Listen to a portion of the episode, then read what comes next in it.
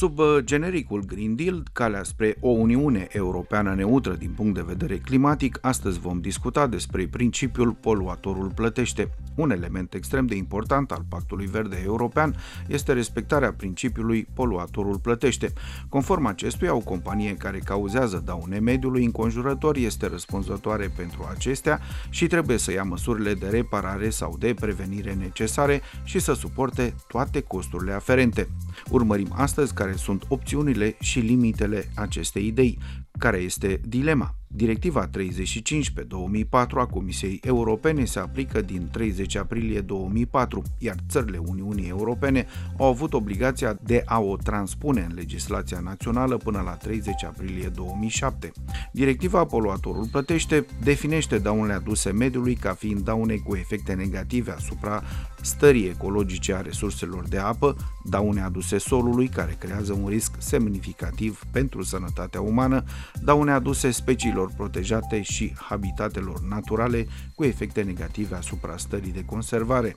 Definiția include și eliminarea de substanțe poluante în aer, deoarece acest lucru afectează starea solului sau a apei, deversarea de asemenea substanțe în apele interioare de suprafață și în apele subterane, precum și orice diseminare deliberată în mediu a organismelor modificate genetic.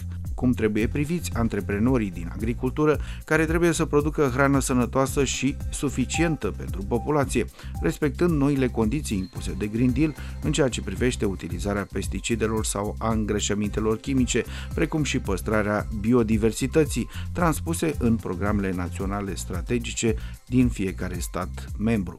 Am discutat pentru un început despre acestea cu domnul dr. Tudor Ciuhodaru, eurodeputat, membru în Comisia pentru Mediu, Sănătate Publică și Siguranță Alimentară din Parlamentul European soluțiile sănătoase se găsesc nu în ideologie și am văzut că de foarte multe ori ideologia a făcut mai mult rău decât bine, ci în uh, lucrurile aplicate științifice și care pot fi puse în practică.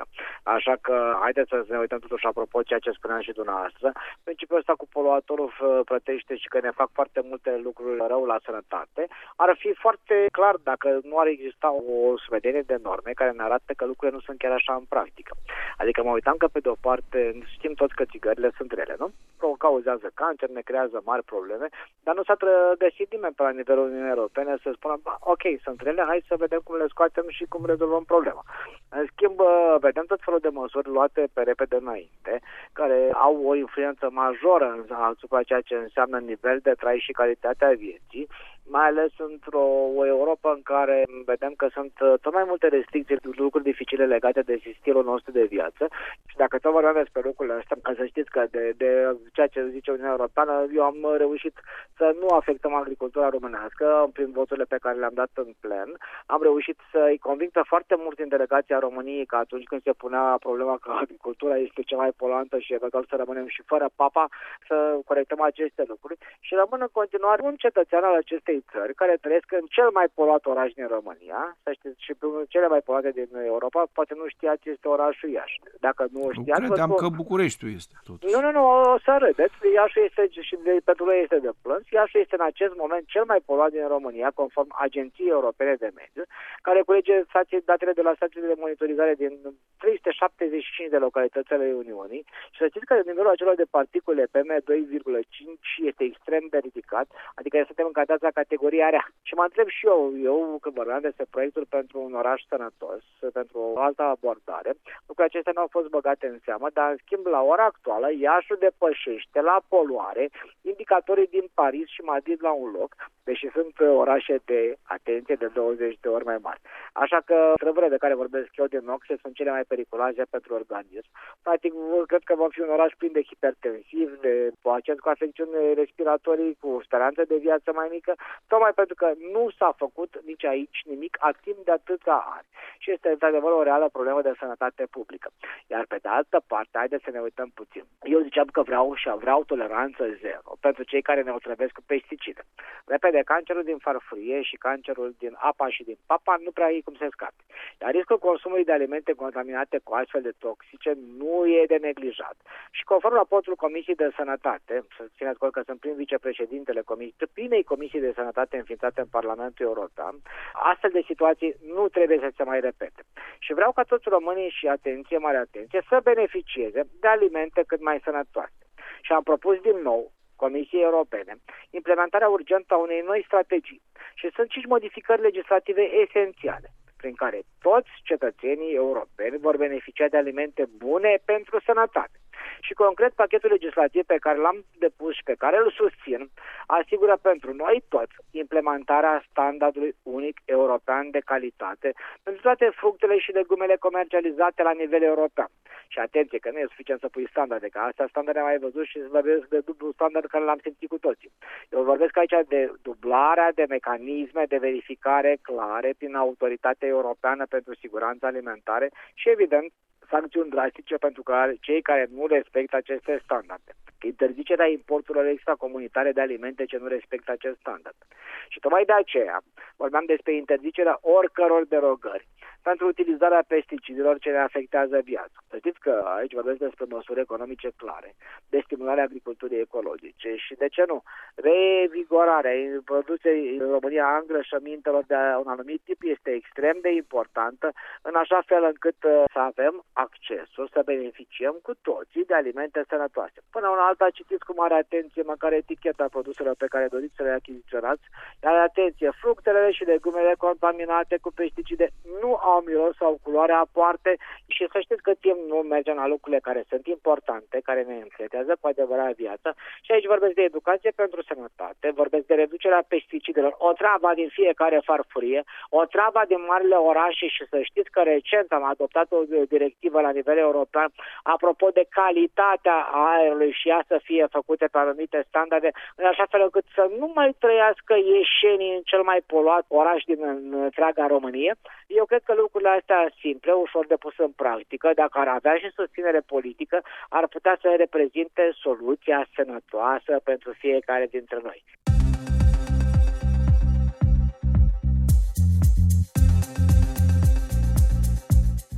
O altă opinie legată de respectarea și aplicarea principiului european poluatorul plătește o avem de la domnul Marian Cioceanu, președinte Asociației Operatorilor din Agricultura Ecologică Bio România. Deci este un principiu care nu este deloc nou, dar acest principiu, din păcate pentru noi toți care trăim în Europa, se discuta doar la zona de mediu.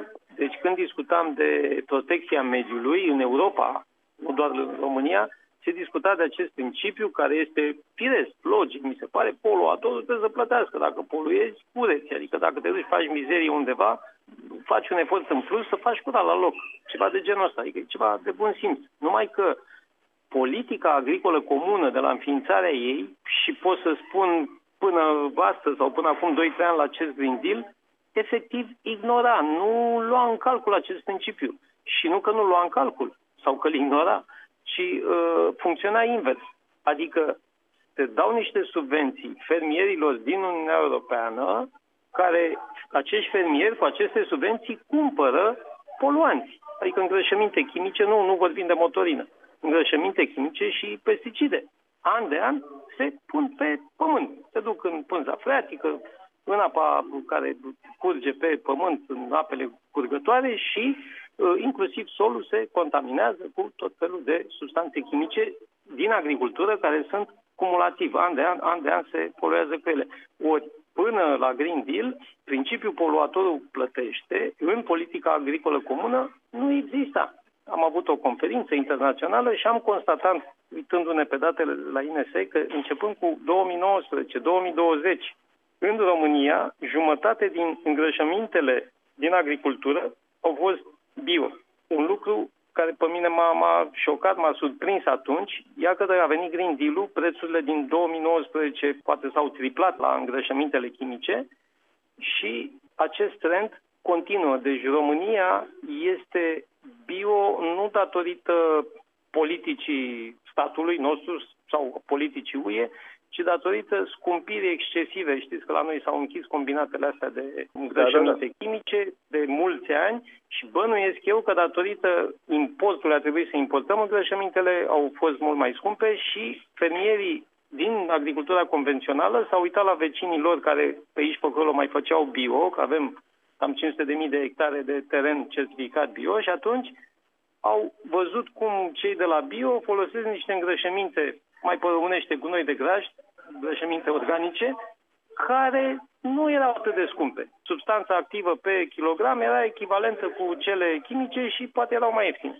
În ceea ce privește substanțele active, atât la îngrășăminte, vorbim aici de îngrășăminte, indiferent de care folosim, cât și la pesticide, noi ne aflăm undeva la de două ori sau de trei ori mai puțin, atenție, față de media europeană, spune statistica în țara noastră, ceea ce confirmă încă o dată afirmațiile dumneavoastră de mai devreme că noi suntem peste 50% aproape bio, practicăm o agricultură durabilă.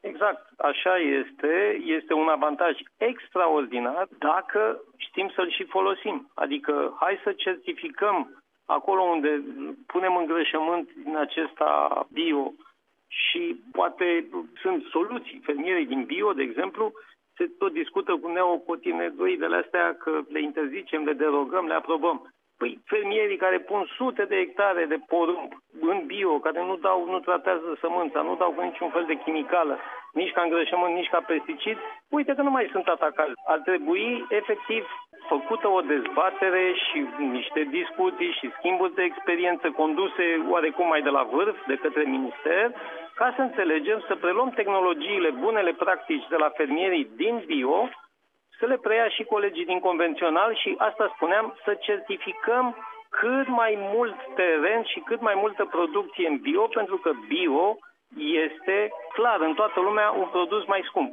Se obține mai greu și se vinde mai scump.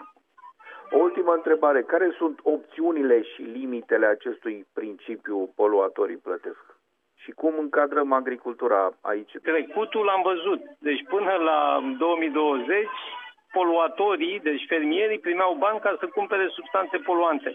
Acum se discută, noi suntem ca Asociație Bio România într-un proiect de cercetare implicați împreună cu APIA pentru a stabili ca începând din 2028 subvenția să nu se mai dea pe hectar, să se dea pe cantitatea de bioxid de carbon care iese dintr-un hectar.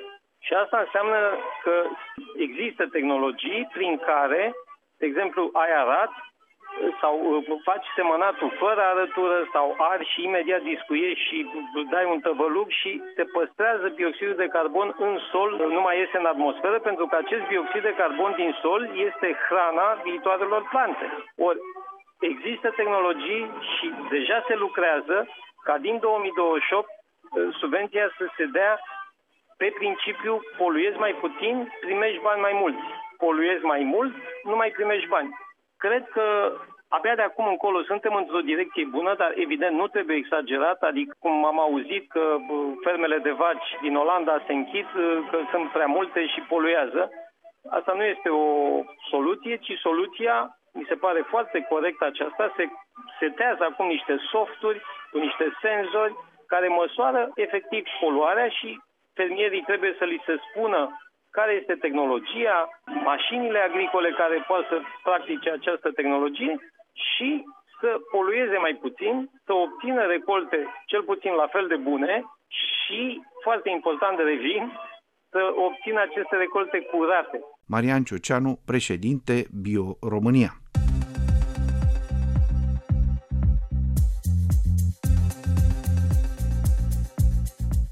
O opinie extrem de pertinentă în acest sens avem și de la colegii din Italia de la Radio 24, într-un dialog cu Maria Grazia Mamucini, antreprenor în agricultură, dar și președinte al Feder Bio, o federație care reunește organizații din întregul lanț de aprovizionare a agriculturii ecologice și care își propune să protejeze și să promoveze dezvoltarea acesteia.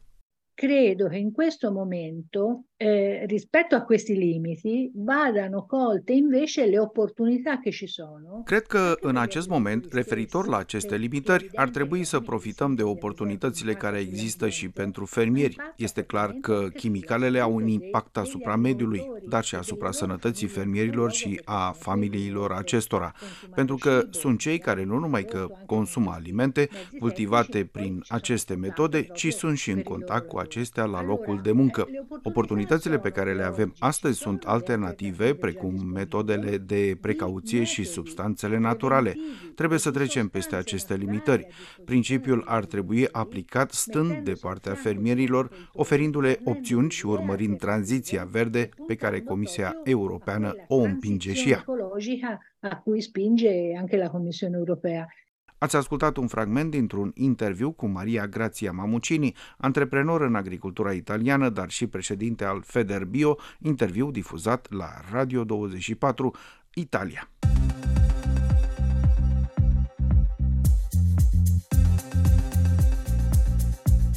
În legislația română, principiul poluatorul plătește se regăsește în articolul 3 litera E din Ordonanța de Urgență numărul 195 pe 2005 privind protecția mediului. În domeniul produselor ambalate, a deșeurilor rezultate din punerea pe piață a produselor ambalate, România a reușit să atingă țintele pe care Uniunea Europeană și le-a propus pentru colectare și reciclare. Ne-a vorbit domnul Alin Vișan, președinte Asociația Română pentru Ambalaje și Mediu. Un principiu foarte sănătos, spunem noi, care dorește să atragă atenția asupra faptului că cel care pune în natură în piață un deșeu, este obligat să acopere costul pentru recuperarea acelui deșeu. Cum se traduce asta în domeniul uh, produselor ambalate? Știm foarte bine că în uh, condițiile actuale nu este posibil să consumăm un produs fără să aibă un ambalaj. Aici a ajuns uh, viața omului modern, are nevoie de produse care sunt ambalate. Ce facem cu acest ambalaj? Odată ce consumăm produsul, nu s-a terminat viața acelui ambalaj, acel ambalaj trebuie să ajungă, nu în mediu, să polueze, trebuie să ajungă să fie refolosit. E un principiu de bun simț, cred că cu toții suntem de acord cu asta, iar noi ca și producători, care punem pe piață aceste produse ambalate, avem responsabilitatea legală și efectivă, deci răspunderea financiară, de a acoperi costul cu colectarea și valorificarea acestor ambalaje. Valorificarea însemnând reciclarea lor, nu? transformarea acelui uh, deșeu într-un uh, produs secundar pentru industria de ambalaj. Tocmai de aceea, în uh, cadrul organizației sunt o serie de membri care produc ambalaje, pe de o parte, pe de altă parte sunt uh, membri care doresc ca aceste ambalaje să nu polueze mediul.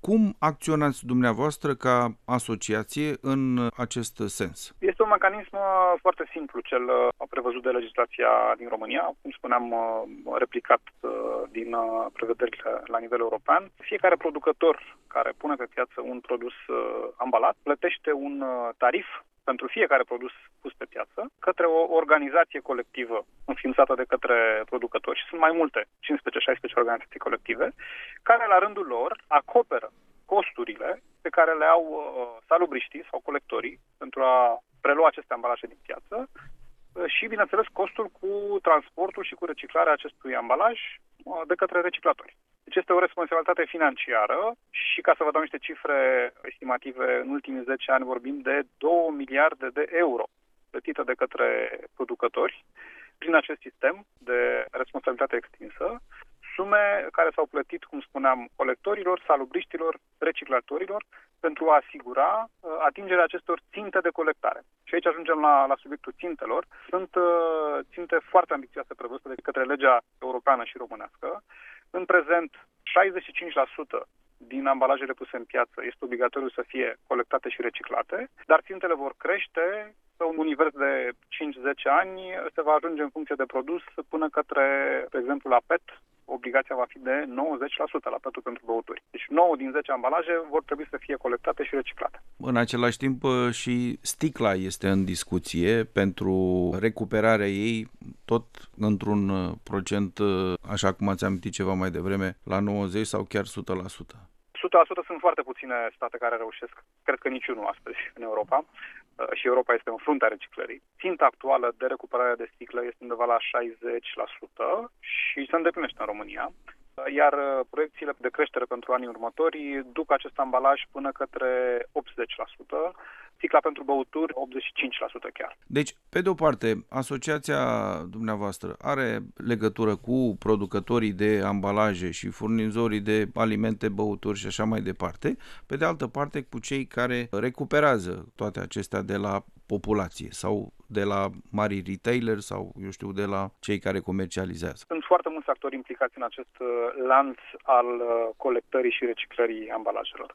Lucrurile nu sunt perfecte în România, poate mai mult decât în alte țări mai avansate, Însă, rolul nostru ca și Asociația Producătorilor care răspundem financiar pentru această operațiune, rolul nostru este să solicităm statului și actorilor implicați pe lanț să se ocupe cu seriozitate de această problemă și să investească acești bani pe care producătorii îi plătesc într-o colectare mai performantă și într-o reciclare superioară care să dea un produs secundar pentru industrie care să poată fi folosit. Și de ce spun asta? Vă spuneam mai devreme că acești bani ajung pe de o parte la uh, salubriști și la colectorii care colectează aceste materiale reciclabile. Poate nu știm, uh, dar în România doar unul din 10 ambalaje este colectat de către salubriști. Este o rușine pentru România să ajungem în situația în care doar foarte puține ambalaje reciclabile se colectează prin sistemul public de salubritate. Și doar prin eforturile logistice și financiare foarte mari pe care le fac colectorii, eforturile acoperite de către producători, reușim să colectăm acele 6 din 10 ambalaje pentru a ne îndeplini țintele legale. Și mulțumesc că ne auzim și în acest context. Este un apel pe care îl facem către autoritățile locale, în primul rând, să trateze cu foarte multă seriozitate această problemă a colectării separate a ambalajelor prin sistemul municipal de salubritate. Aceste costuri se acoperă de către producători. Doar vrem să vedem seriozitate și primăriile să impună aceste, aceste ținte de colectare separată în mod serios și în mod efectiv salubriștilor.